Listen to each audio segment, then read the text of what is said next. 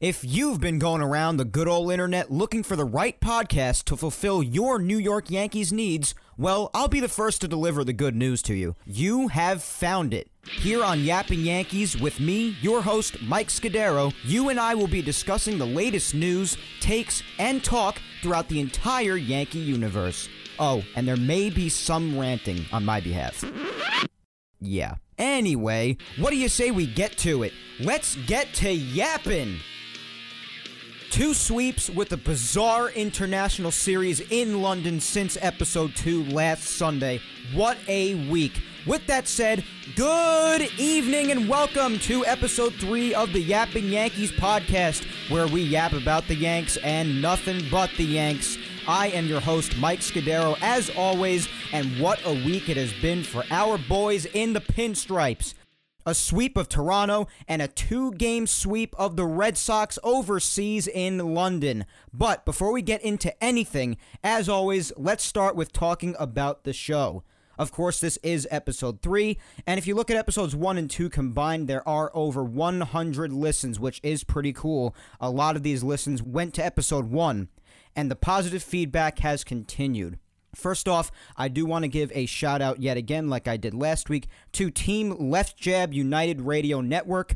Team Left Jab is a great, great sports podcast to listen to. Talks about a ton of sports, and Sam really does a great job over there. So be sure to check out Team Left Jab. They're on Twitter, Instagram, all over the place. Facebook, just check out Team Left Jab. Also, I wanted to give a little shout out to a DM that I got right after episode two was done by at RV underscore ET Sports. He was really, really kind and said he enjoyed the podcast a lot and he looks forward to future episodes. I've gotten a lot of this kind of feedback from personal friends and family, of course, as well as many of the other Twitter followers I've got. And also, I did want to give a general shout out to Yankees Twitter as always because I have so many great discussions with all of you guys. If you if you are happen, happening to listen to this podcast, being a follower of mine on Twitter, you would know that I definitely have a great time talking to you guys. I've even I've even made a couple of tweets trying to just get in touch with you guys even more. I put out a poll about Aaron Boone. I asked everybody you know which ballparks they've been to, which Major League Baseball ballparks, of course, and it got maybe over a hundred responses, and even a lot of quote quoted tweets as well. So that was cool. We generally interact a lot during games, after games, or just in casual conversation if I happen to be up in the middle of the night, which is very common, and I just happen to ask, hey, what was everybody up to? Usually get a lot of responses with that, and my following is just great. I love all you guys on Yankees Twitter. You are all awesome, even though we are all at least a little bit crazy. I think I think it's safe to admit that. So, just a shout out to all of you. Your feedback's been great, and just casually talking to you guys has been fantastic. But about the poll I did, I actually wanted to give this a little a little bit of time on this podcast, episode three of Yapping Yankees. I put up a poll asking all the Yankees Twitter, how do you feel about Aaron Boone as a manager this year in 2019? And the results were interesting. And it speaks a lot because I think the the final results actually speak for myself as well. I gave three choices. The first one was I always liked him. The second was I like him better now. And the third one was I never like him. I believe this poll received about maybe 60 votes or something like, something around that. And the choice that won by 56% of the voting was I like him better now. And 37% went to I've always liked him, and 7% of the vote said I never liked him. Didn't like him then, don't like him now. Now, this is interesting because, again, as I said, the final result really speaks to myself, even because I've grown to like Aaron Boone more. Still, I, I disagree with some in game decisions he makes. Sure, that happens. You know, whatever. But generally, I think his responses are better in the post game when dealing with the media. I think he just, I just think he's better. His in his in game decision making, I have not had that that many issues with this year so far, around the halfway point, and I don't really have as much of an issue with the things that he says as much as I did last year. So I, I and of course, you know, the Yankees team overall being much better obviously helps things too. So it's just a lot of factors. So I would say I even like him better as of this year. And even after last year, even though I said, you know, he has a lot of things, a lot of qualities about him, and a lot of the decisions he makes in game and even off the field that I don't really like that much, I don't really align with.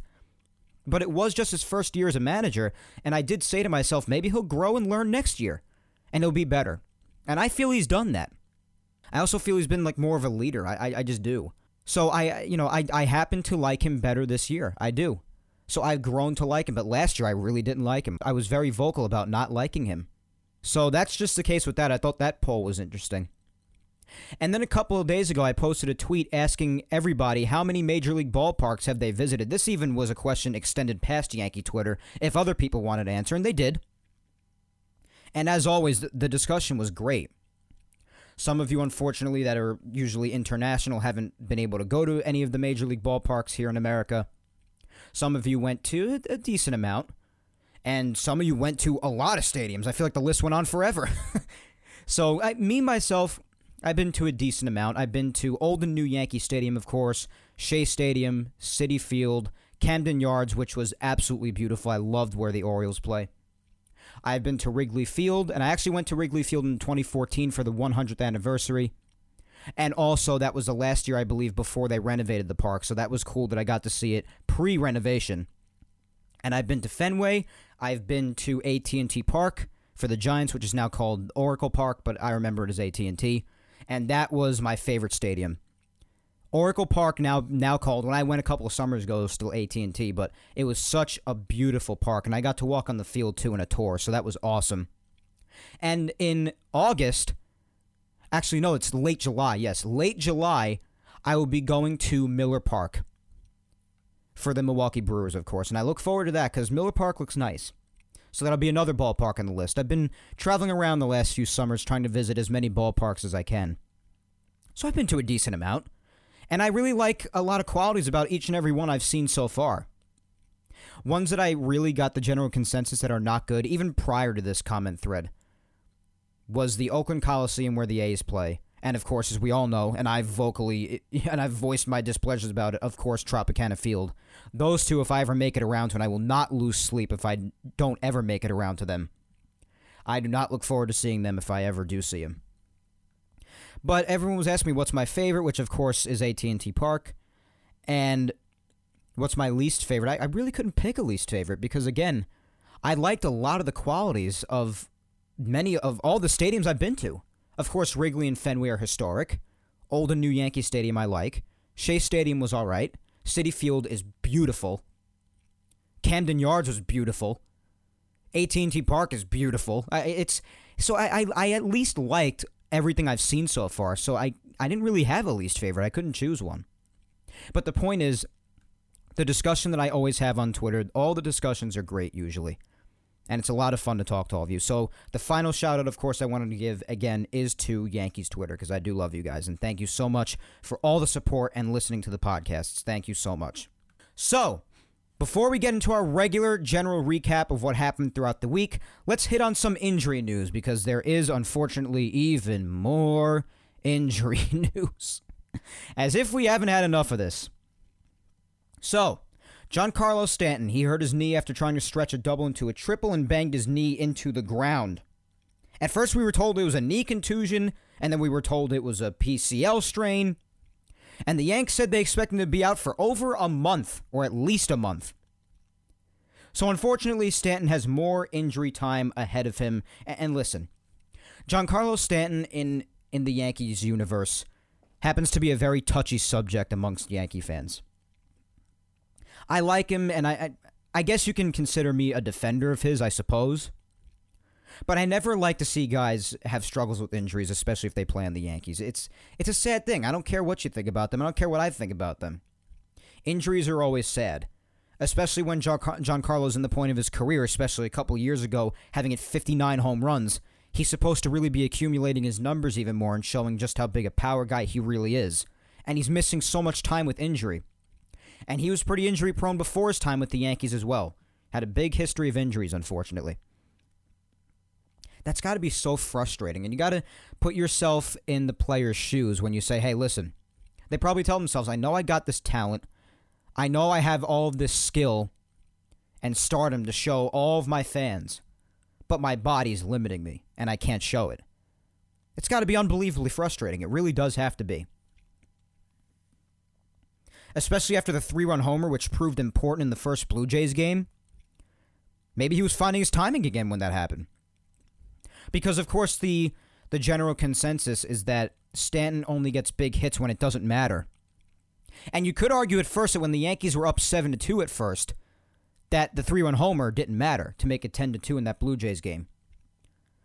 But later on, when Jonathan Holder imploded, it proved to be important. it definitely did. Because the Blue Jays ended up scoring eight runs when they got an unearned run off Chapman in the ninth, too. And if the Yankees stayed at seven runs, they would have lost. So the three run homer did prove important after all.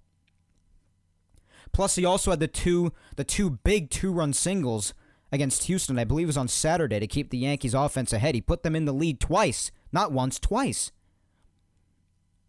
So best of luck to Stanton, of course, and although it's a big bat to lose, honestly, with the way this Yankee offense has done uh, has been, you know, uh, just game in and game out, just being so resilient and talented and just relentless.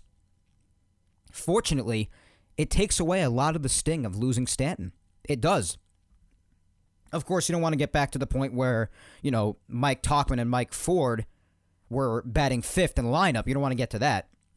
But it is to the point where if you lose a guy or two, you're not going to feel the sting that much because how many other guys do you have in the lineup to pick up the slack? Especially guys like DJ LeMahieu, who again just, oh my goodness, this weekend and especially even against Toronto, especially in the final game, the game tying two run homer.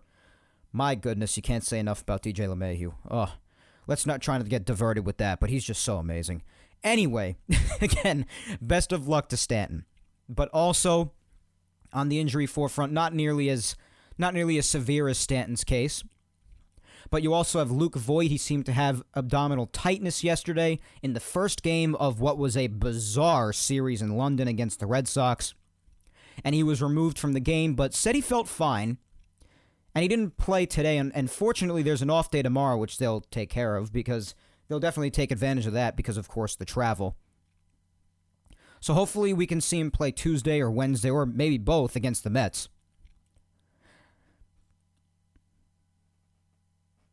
Thankfully, it wasn't worse. I mean, I, there were a lot of people speculating that at first it was maybe a cramping issue or maybe something with the leg or j- just maybe something worse. And obviously, is a very, very important piece of this Yankee lineup. So you're very relieved that it wasn't anything worse.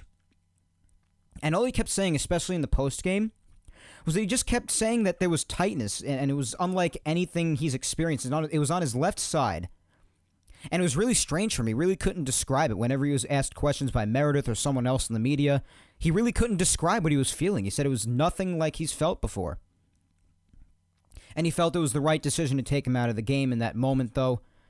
And no tests are scheduled from according to Brian Cashman. And today he came out for batting practice and ran on the field before the game.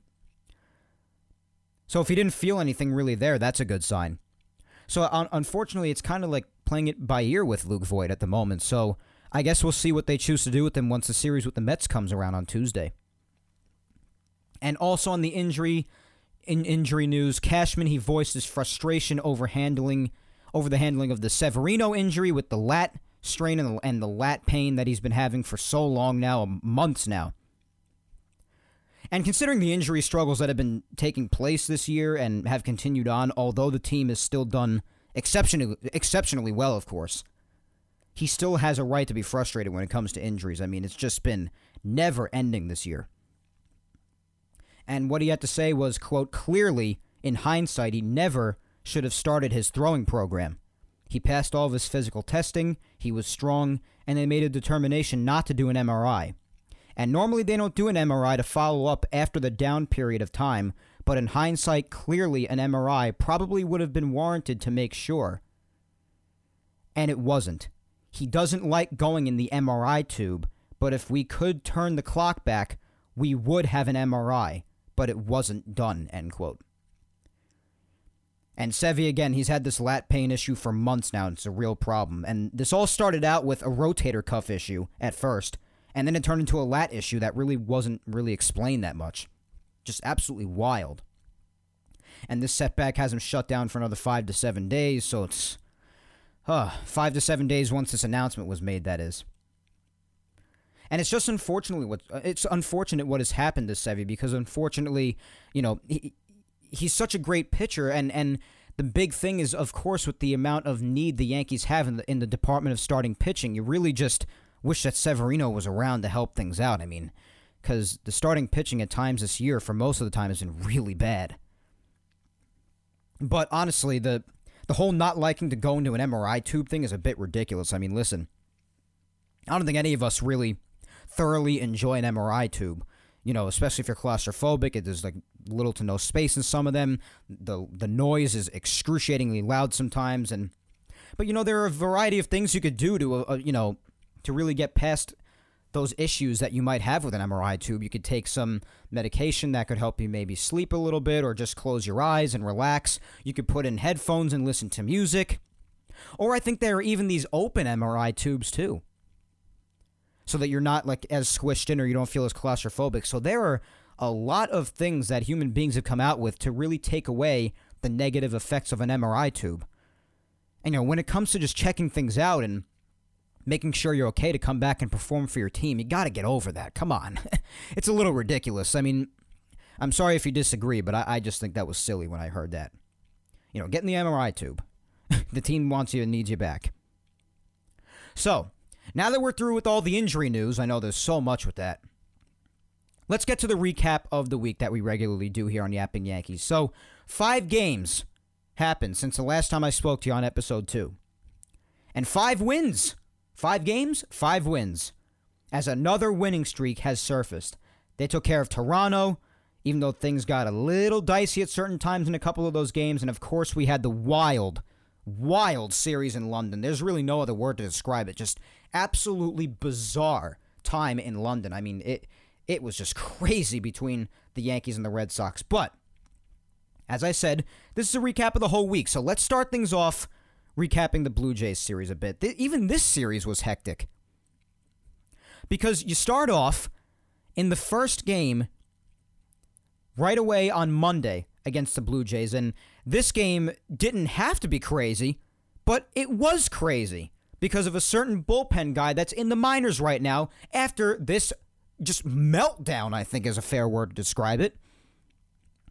Because the Blue Jays took a 2 0 lead right off CC right away in the first inning. Then the Yankees put a three spot up in the fifth inning and a seven spot up in the sixth inning. And that gave CC Sabathia another win. He's now over 250 career wins, so congrats again to the big man. And then the eighth inning comes around. And this is when it starts to get out of hand. You have Jonathan Holder. Jonathan Holder comes into this inning with an eight run lead. So you're probably going to be asked to at least pitch that inning, maybe the ninth, since you have such a big lead. Probably don't want to use yet another arm in the pen. And Jonathan Holder's pitched more than one inning plenty of times before. So you're saying, okay, let's see what, what happens with this. What's going to go on? Well, not much happened except for badness. Because with an eight run lead, and this is not nearly the first time recently or throughout this year that something like this has happened an all out meltdown of Jonathan Holder, he gives up five runs. Five! How do you do that to your team? And all of a sudden, it's a 10 to 7 game. And you're like, oh my God, they're within three runs. And they're going to at least have to use one of the big guys, namely Chapman, Holy crap. you shouldn't have had to use any of your big guns in this. You were up by eight runs. I, I was so I was so angry over this. I was like, this can't be happening. And, and again, I just have to mock some of I, I I guess most of the people saying this or all of them were analytical nerds, but I mean they were just trying to tell us on Yankees Twitter and everywhere that that oh my that that holder is better than Ottavino and he's just unlucky, do me a favor and miss me with all that, okay? Just do me a solid. I don't want to hear any of that crap. It's obvious which pitcher is better. It's not even close which one is better. The fact that the subject and the comparisons even brought up is laughable. I mean, how in the world, where in the world do you get off comparing them? Where do you get off comparing them? I don't understand this. It's just mind numbing stupidity comparing Adam Ottavino to Jonathan Holder. They're not even in the same universe, people. Come on. You gotta give me a better comparison than that. This this unnecessarily brought out the bigger arms in the bullpen. I mean, totally unneeded. Chad Green had to save the day, then Adam Ottavino came in, and then Chapman came in. It was like, oh my goodness God. what is going on? Fortunately, then the damage stopped there because Chad Green and Ottavino are competent pitchers, especially Chad Green of late. And then they were able to, to, the Blue Jays were able to get up one more run in the ninth inning. It was an unearned run to Chapman. And the Yankees won 10 to 8. So obviously, a win is a win, and that's the important thing. But my God, was a lot of that trouble unnecessary. And as anticipated and requested by many people on Twitter, Jonathan Holder was sent down to AAA as a result of that absolute meltdown. And the next day the Yankees were able to win 4 to 3, and the third game was wild. James Paxton again just imploding. 5 runs allowed. Five runs in four and a third. Six earned runs to him, actually. Six. That's bad. That's really, really bad. After him, David Hale, Ottavino, Stephen Tarpley, and Zach Britton had to pick up the pieces. And fortunately, this ever so resilient Yankee offense, it did its job. It they absolutely did their job yet again.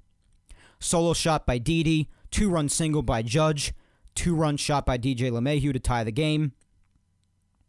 And the rest is history. They tied the game from there. They brought the game to 7 to 6. And then after that, Zach Britton came in, sort of melted down the ninth inning himself. Although the damage could have been much worse, he allowed a tie game. It was 7 to 7. And then Gleyber Torres walks it off right away in the bottom of the ninth to win eight to seven. So hectic series by Toronto. They they have a couple of good young hitters on their team. You know they're not to be trifled with. Sometimes Cavan Biggio's been making a lot of noise lately. Vlad Guerrero Jr. of course. Gurriel Jr.'s been great. And Randall Grichuk, I mean, he is he's just been a Yankee killer this year at times. It's really alarming. And Freddie Galvis isn't always an easy out. So they have their good young hitters. Even Danny Jansen has been tough at times. So the Blue Jays aren't necessarily, even though they're, you know, over 20 games under 500, you know, some of the hitters in that lineup are not to be trifled with or taken lightly. That's the case with a lot of teams. But the Yankees were able to get the sweep. Again, that's the important thing, right? A win is a win is a win is a win. Okay, whatever. so, so after that, the Yankees would have two off days for traveling to London. And the first game was yesterday, of course, at 1 at 1 in the afternoon Eastern Time. And my god. This game was one for the history books, boy, do I tell you. First off, it was one for the history books because it was so freaking crazy from the right from the first inning. Each team scoring six runs. Porcello and Tanaka just being absolutely awful, as were pretty much all the pitchers in that game for both sides, so it wasn't only them. To the point where they were, everyone was asked, "Oh, was it the stadium? Was the ball flying out more? Were you know, was it the the turf? Maybe was the mound uncomfortable? You know, maybe for some of the outfielders who lost the ball times, was it the sun setting right behind home plate? Like, what was it? They were asked about all that. And some people said, yeah, there were some issues, you know, but for the most part, it was it was just, oh my goodness, there was a lot of scoring. I believe it was the third longest nine inning game in Major League Baseball history. And the only two that it trailed, because eh, this game was four hours and 42 minutes, I believe, on Saturday. There was another game in 2007, Yankees and Red Sox again, that went four hours and 43. And then another Yankees Red Sox game for the longest nine inning game ever, I believe. That was in 06. That went four hours and 45 minutes. So it missed being the longest just by three, four minutes. It's crazy. It literally felt like it wasn't going to end. Each and every inning, especially with the pitching on both sides, getting three outs was like pulling teeth. It was torture at some point. Listen, I like watching baseball games when there's offense. But this, oh my goodness, this was crazy. I was literally sitting, I was at my grandmother's house. I was sitting and watching the game in the TV room. All I kept asking myself was, is this game ever gonna end? I, I tweeted it too. I said, this game might never end, guys. We're in for the long haul. Felt like I was losing my mind. The amount of pitchers used. Tanaka only getting two outs. Chad Green and David Hale, basically the only good ones in this game that were really on the money. Chad Green, scoreless two innings despite giving up four hits. David Hale, one scoreless inning. Nestor Cortes did great until towards the end of his third inning of work because I guess then he started to be fatigued because it was also a really hot day, apparently. So he had five earned runs charged to him. Then Tommy Kahnle comes in. He had nothing working, couldn't even get an out. Then Ottavino comes in to clean up the mess that Kahnle and, and Cortes left behind. And and then Zach Britton has to come in because then Ottavino started to lose his stuff. And then Chapman ended up closing the game out after Britton got out of a really, really big jam in the eighth, thankfully. And then Chapman comes in in the ninth, works a scoreless inning, and it ended basically on a beautiful, beautiful play by Didi uh, Gregorius up the middle. And he ended up turning a double play here in Gleyber Torres. So that was really, really nice. And that ended up being the end to that game. And the final score, after it was all said and done, was 17 to 13. A combined 30 runs. also, a combined 37 hits. In the whole series combined, it was a combine of 50 runs and 65 hits from both sides in both games. Good lord. That's a lot of offense and a lot of crappy pitching. A lot. DJ went four for six in the first game. Judge two for four, and he would also he would be substituted out with Mike Tauchman later on. Gary Sanchez actually didn't have a hit. Austin Romine didn't have a hit. He only had an at bat. And Luke Voit, of course, who we know would leave the game with abdominal tightness. He was four for four, with I, be- I believe three of those four were doubles. He was just really cracking the ball. Gio Urshela, who came in to pinch run, had two at bats. He had a hit. Didi went two for five. Edwin, who really just did not like London, I believe, because he didn't do well in the series. He had one. He had one hit and six at bats in the first game. Hicksy had went two for five. Gleyber went two for three with two walks, and Brett Gardner went one for four with that big two-run homer that broke the six-six tie. Take a breath. was just so much action, more than I could even care to keep up with. And then game two comes around today, started at 10 a.m. And even though this series was bizarre and they could not get out of London soon enough, if you ask me, with just how crazy it was, I just had my fill after the first game with how hectic that was. I mean, you have to, you know, this this is just oh my goodness. you have to admit that waking up to some baseball was cool. Cuz I got up around 9:45 today and I sat up in bed and I was like, "Huh, Yankee baseball is on in about 20 minutes. That's great. And it certainly was a lot of fun to just get up and watch baseball like that.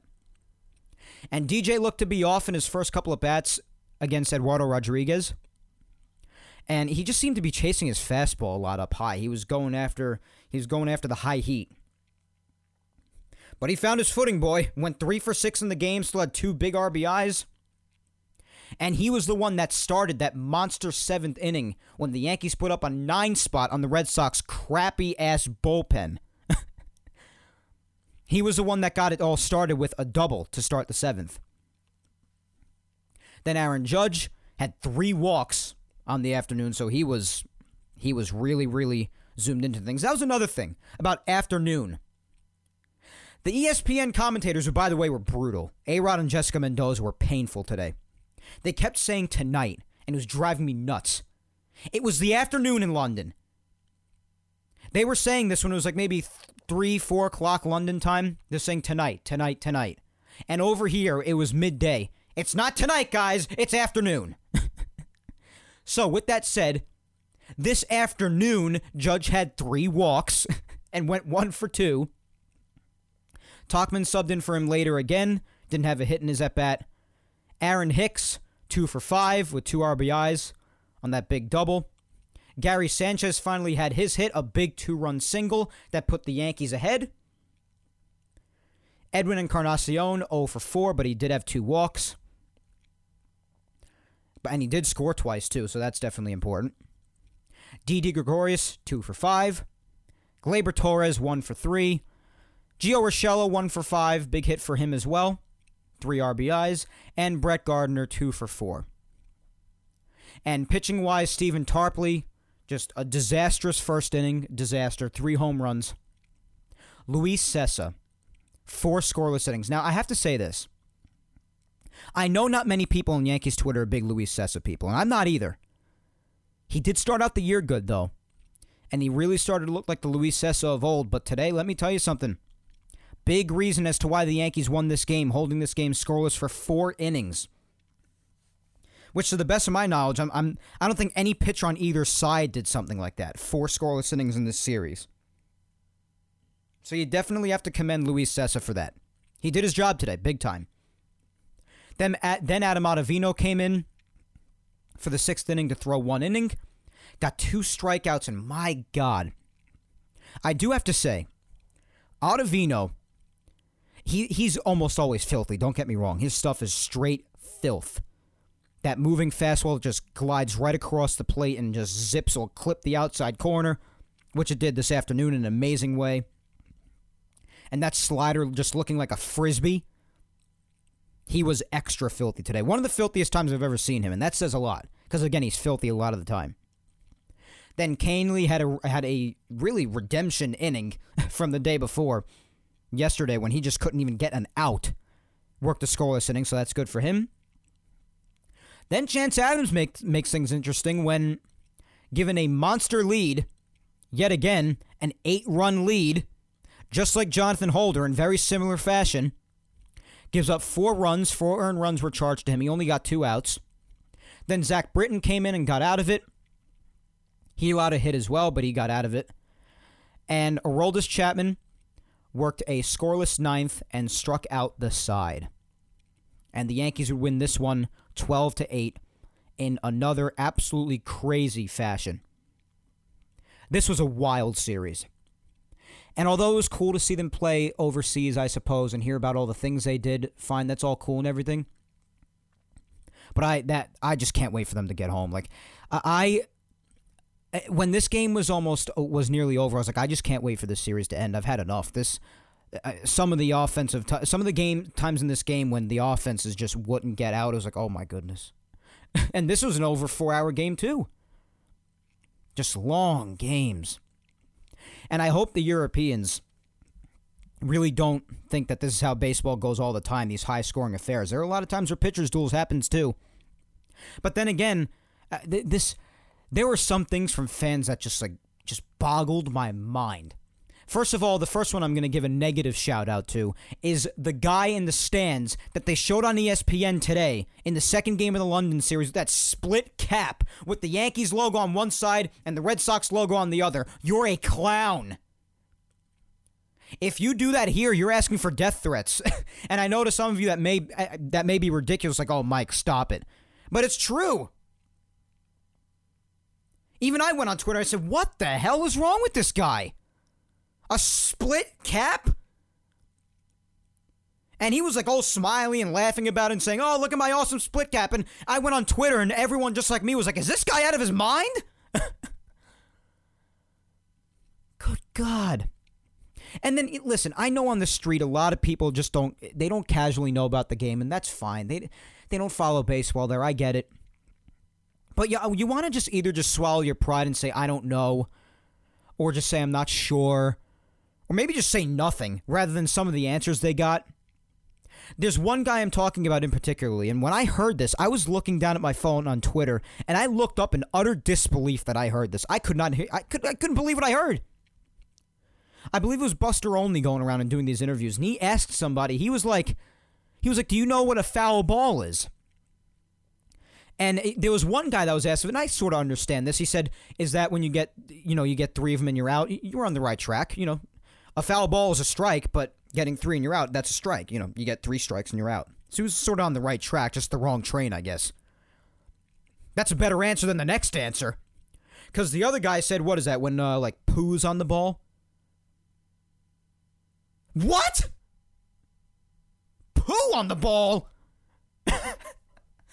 oh my god. You would have been so much better off just saying, I don't know. Why can't you just say, I don't know? There's poo on the ball. What are you talking about? Oh my god. And like not for nothing, you want to know at least a little bit about some of the games. Like I even I've watched a game or two of cricket, and even though I know little to nothing about it, I could probably say a fact or two about it.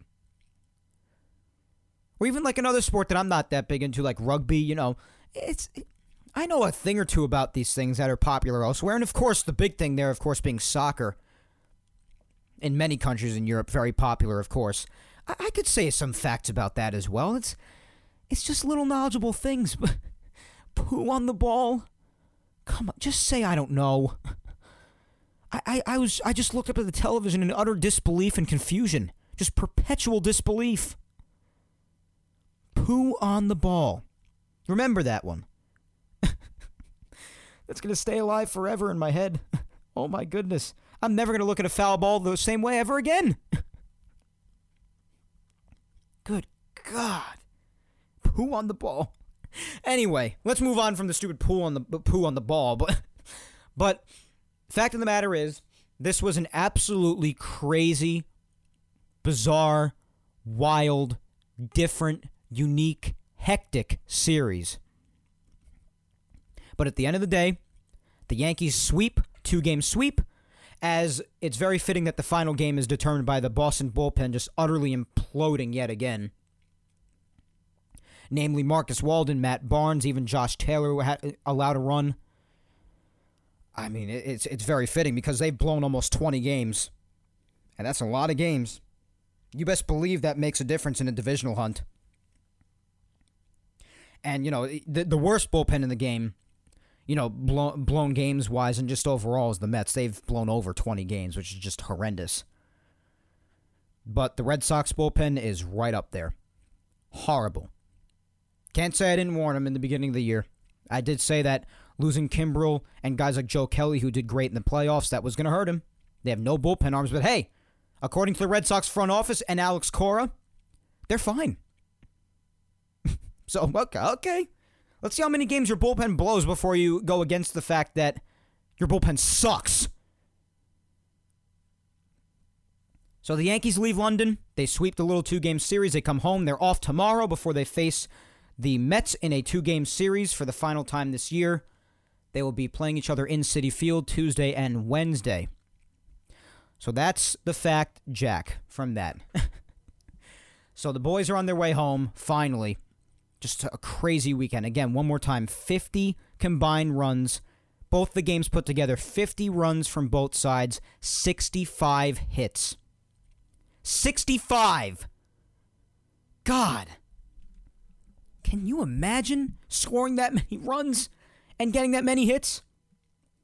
So I guess your weekend recap is just me just saying how crazy it was. Because it was. It was absolutely wild this week. But the fact of the matter is, the Yankees have a winning streak going yet again, and that's what's important. And things seem to be looking really good for them, honestly. They just keep on winning. But, again, just emphasized again by the opener, Steve Tarpley again today. And other days, of course, to go along with this. And I'm not even going to include Tanaka in that because I may have been upset with Tanaka yesterday, but overall, I still really like him. I'm a Tanaka guy. But this team's need for starting pitching is just still so evident. And I'm still just praying on my knees nearly that they just make a move eventually.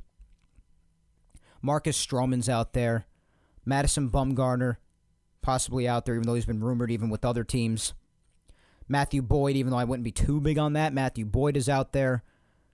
There are just so many names out there that you could probably get. Trevor Bauer, maybe, who I would love in pinstripes. I know that might be a hot take to some other people. I know there are a lot of people out there that don't like him for his Twitter antics and and just the way he talks to some people, I understand. But I think I think he would be really good as a Yankee. I just like his stuff. He's a warrior on the mound, and his stuff is really good in his arsenal. So I would like him. Your options are out there, and the need is definitely still out there for starting pitching for this team. I've said it many times to many of my fellow Yankee fans throughout the week, and they all have agreed. There is one factor, one, that is preventing the Yankees from being a definite World Series, at least, uh, you know, a team appearing in the World Series, a World Series contender, and winning it. And that's the starting pitching. Both this bullpen, especially the back end of it, which most of the time, 99% of the time usually, gets the job done if guys like Jonathan Holder aren't out there. Usually the bullpen, most of the time, gets the job done and they're ready to win a championship.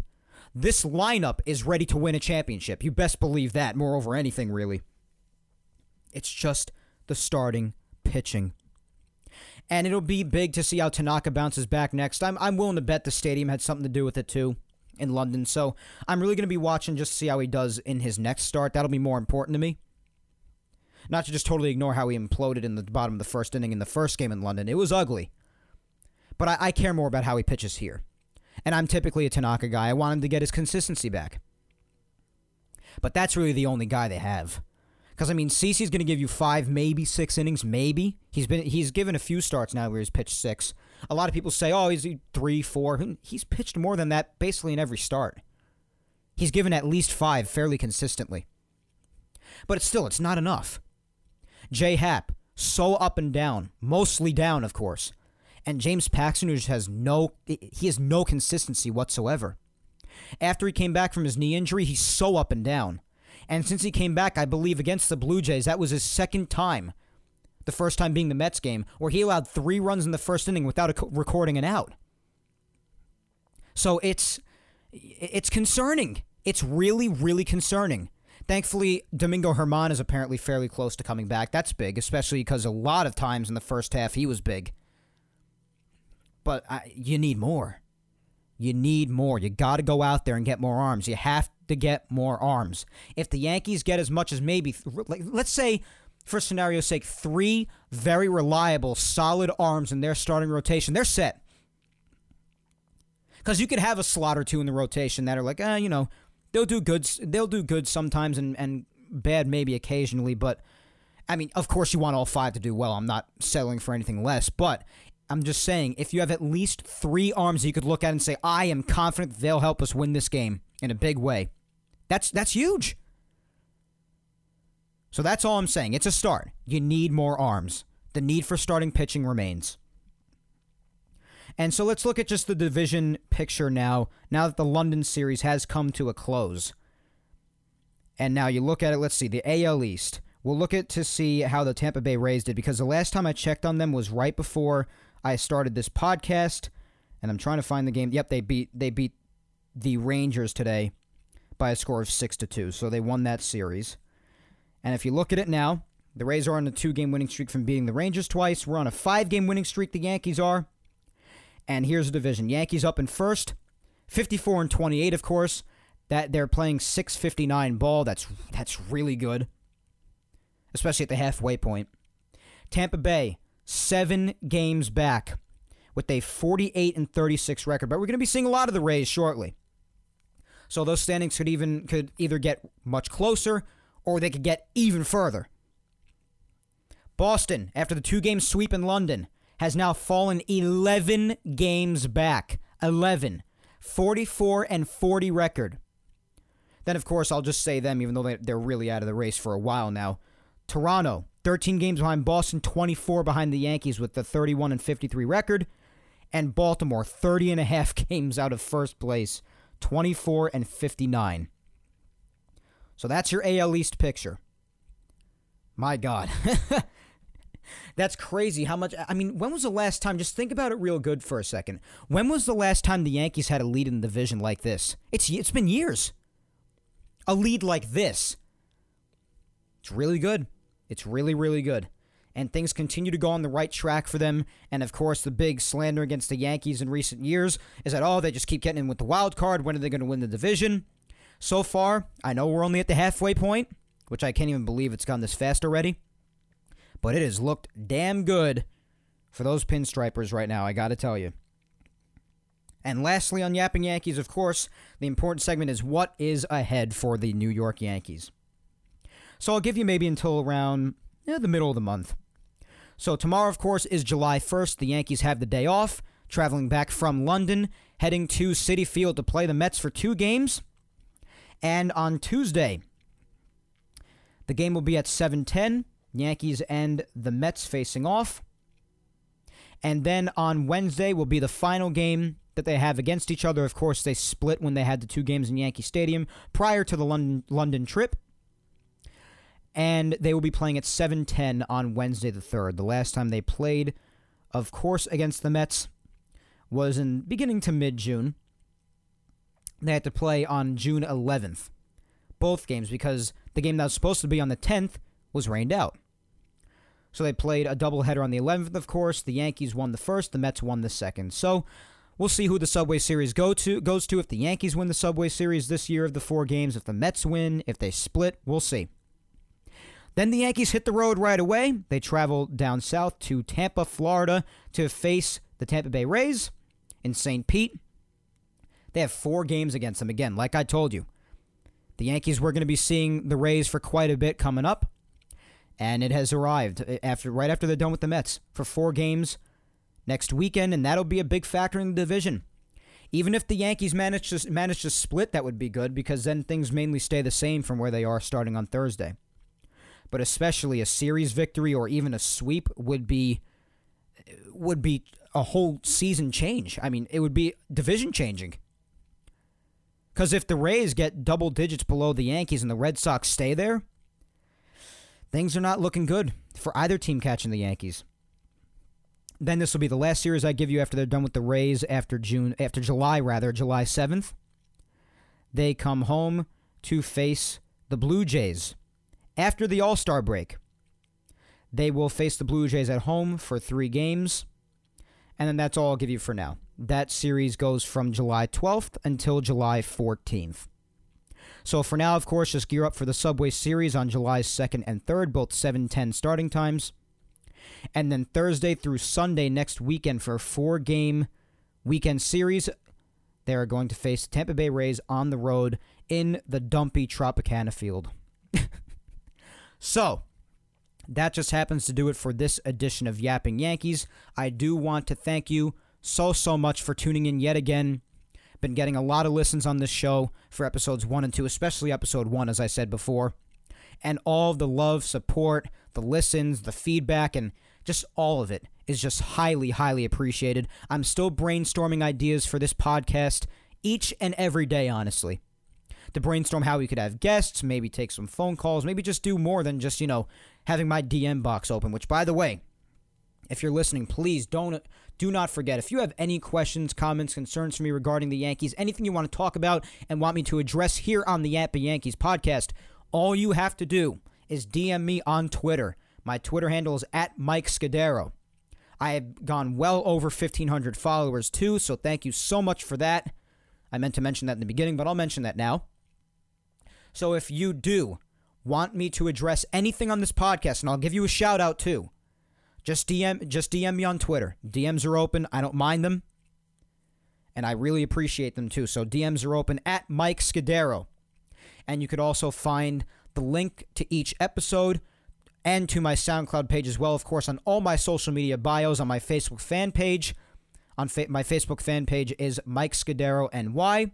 Of course, on Twitter, I always post the link to listen to each episode on Twitter as well. As I said before, at Mike Scudero and Instagram as well. I always let everybody know when a new episode is up on my Insta story, and I try to keep everyone updated on that. And of course, the link to my SoundCloud page is in my Instagram bio as well, Mike Scuds97. So be sure to follow me on Instagram as well. But other than that, another, another action packed Yapping Yankees. Each edition's been really long. There's just been so much to talk about. So, of course, I look forward to future episodes. I have thoroughly enjoyed doing all three of the episodes that have happened so far, and I just can't wait for what the future of this podcast holds, of course. So, once more, thank you so, so much for listening. I love all you guys. Be sure to listen again for episode four next Sunday night on my SoundCloud page, and I'll promote it on my social medias as always. All right, guys? So thanks again so much for listening, and I will talk to you next Sunday night. Enjoy this next week of Yankees baseball. High up in first place. Feeling good. You got to be feeling good. Take it easy, guys.